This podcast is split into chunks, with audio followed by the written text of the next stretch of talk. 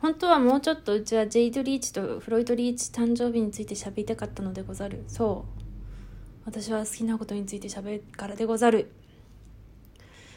本当はエピソードについての話とかをしたかったのだがなぜならツイッターでしづらいからである。いやネタバレになっちゃうし、まあ、そもそもこう自分もそれのネタ今日得たものから発展して二次創作させたいなって思ったりてかやっぱツイッター荒らしちゃうからね。タイムラインをいっぱい書いてたら。もしくは書くことで発散してもう終わっちゃうから。声にしたらまた発散して終わっちゃうんだけどまあ声にしたら記憶に残るという方向で喋りたかったんだよ。あとさ、やっぱツイッターがあるとさ、なんか今まではさ、なんかストーリーとかさ、まあ後でいいや、みたいな。このまあ後で読めばいい。なんか時間がある時っていうか気持ちの余裕がある時に読もうみたいな。だってこうさ、ストーリーとか読んだらもうスクショ大会になっちゃうからね。もう完全に。もうスクショ。スクショ。なんか気分的には動物の森のジャスティンみたいな感じで、イエーイウェイっつってパパシャパシャパシャって撮る感じだから、うん。本当にその何万枚になっちゃうっていうまあまあまあまあまあまあまあなんだっけ？そう。なんだっけ？なんだっけ？うん。まあででもツイッターそうそう。ツイッターがあるとでもツイッターに行くとなんかもうかもうネタバレがガンガン入ってきちゃうからやっぱもうツイッターにもでもあんまり行かないでもなっていうことでもうとっととストーリー先に読まなきゃってなるよね。本当に。そこが違うよね。今まで本当壁にしか向いていなかった人間がそういうアカウントを作るとそうなるっていうね。まあそれ以上に楽しいことを求めてまだやっていくか。でもね一応ちょっとつこうラジオトーク聞いてる人にもなるべくネタバレに配慮したいんだよね。配慮したい。どうしよう。喋らんでおこうかな。喋りたかったんだけど。いや可愛いね。っていうかじゃあまあ微妙にネタバレに配慮しながら喋るから。微妙に。なんかこう原稿やっててちょうどいいくらいの感じで。うん。なんかツイステッドワンダーランドの誕生日カードめっちゃ豪華やね。めっちゃ豪華やね。なんか多分バースデーカードの方の作画は違う人っぽいよね。トボサ先生のツイッターを見る限りなんかこういうバースデーカードみたいのがいいって案を出したみたいなこと言ってた気がする。で、可愛く仕上げてもらったって言ってたから多分違うんじゃないかなって思う。で、そのグルービー語はどうなんだろうね。わかんないね。な、なんか塗りが違うとまたちょっと印象も変わっちゃうから、どうなのかわかんないけど。っていうか、めっちゃ豪華でね、声優さんめっちゃ使ってるっていう。すごい。なんか普通の SSR イベントごととかに来る SSR のが豪華なのはわかるじゃん。イベントと連動してるしこうそのイベントのストーリーに沿ったストーリーがあってまあ豪華。で誕生日はなんかもしかしたら例えば星5とか星4とかの制度があったら誕生日カードはなんか星4でもなんかありそうっていう。ない。なんかイベントカードは星5だけど誕生日カードは星4みたいな。なんかなんか印象があるけどなんかツイステはしっかり星5みたいなすごい豪華。デュオ魔法あまだデュオ魔法やってないんだよな。うちちょっと誕生日カードで他に持ってるのはエースくんなんだけどうんなんかすごいえこんなに情報っていうかその情報欲しかったみたいな情報がガンガン来る。えマジ？それさ、まあ、二次創作で見たことあるぞ。それそれそれマジマジ？原作でもそうだった？みたいな。驚きがあったね。カードエピソード。やば。えーみたいな。あとフロイドがめっちゃ小エビちゃんって言うっていう。なんかめっちゃときときみかんときみかんなんか岡本信彦さんすげえな。いや駒田さんもすごいね。すごいんだけどなんかなんかちょっと乙女ゲームやってんのかなって気分にさせられるあのフロイドに。だってあんなさもうなんか閉めるよみたいなことめっちゃ脅してくるにもかかわらずっていうね。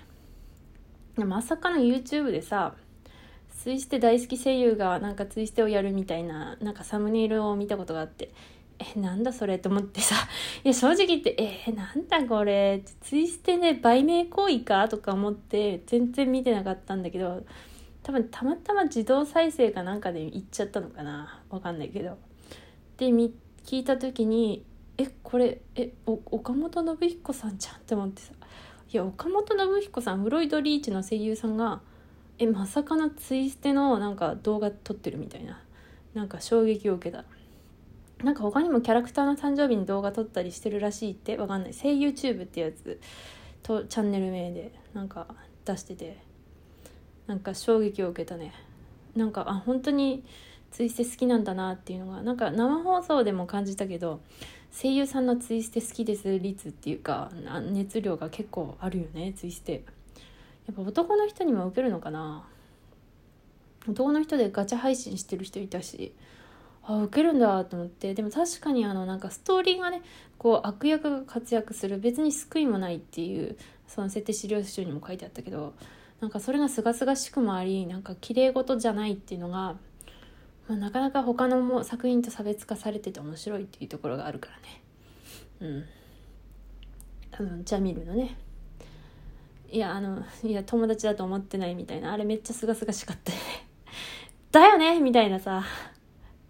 でもなんかそのうちジャミルめっちゃなんかほだされそうな感じがある。なんか全然ほだされないでそのままに行ってほしいんだけど私個人としては。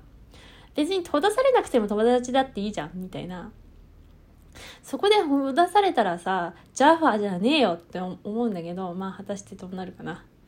これからだよね。なんかめっちゃカリム君の光属性に当てられそうな感じはあるが。どうなんだろう。でもずっとなんか悪役っぽい感じでいてほしいんだよなみんな。急にこう善にならないでほしい。ところはあるね。そういえばでもさなんかガンダムでもシャア・アズナブルが人気だったりさ鬼滅でも鬼の人気が結構あるらしいやん。でやっぱ悪役ってなんかやっぱちょっと人気があるよね。どうしてもね。うん。まあ本当に本当にやばい悪役はやばい。もう嫌われるけど。なんだろう。なんか面白い、まあ、コミカルだったりすると人気がある。例えばそうだな。まあ違うかもしんないけどトムとジェリーのトムだって人気があるだろうし。あのネズミと猫の追いかけるやつ。結果的にジャイアンだってなんか味があって人気が出るしミッキーにもさ悪役がいるじゃん。あの名前が急に出てこないんだけどあれあのあれだよでっかい人ジャイアンみたいな。結局人気がある。っていうか悪役ヴィランズのグッズもあるしね。やっぱそれはそれでいいよね。あそうだその設定資料集にはディズニーの悪役ってそのちゃんとそのなんだっけ？どうぞ設定資料集ツイステのね。もうちょっとめっちゃいいんだけどその一部引用しますけど。ディズニー・ヴィランズは自らの願望に固執するあまりに主人公を脅かす悪となっていることが多い。何の理由もなく、ま、漠然と主人公を苦しめて楽しもうと考える愉快犯はほとんどいません。どこまでも利己的ではあるけれど彼らにも譲れない願いや信念夢があるんです。っていうさ。そうなんか悪だけど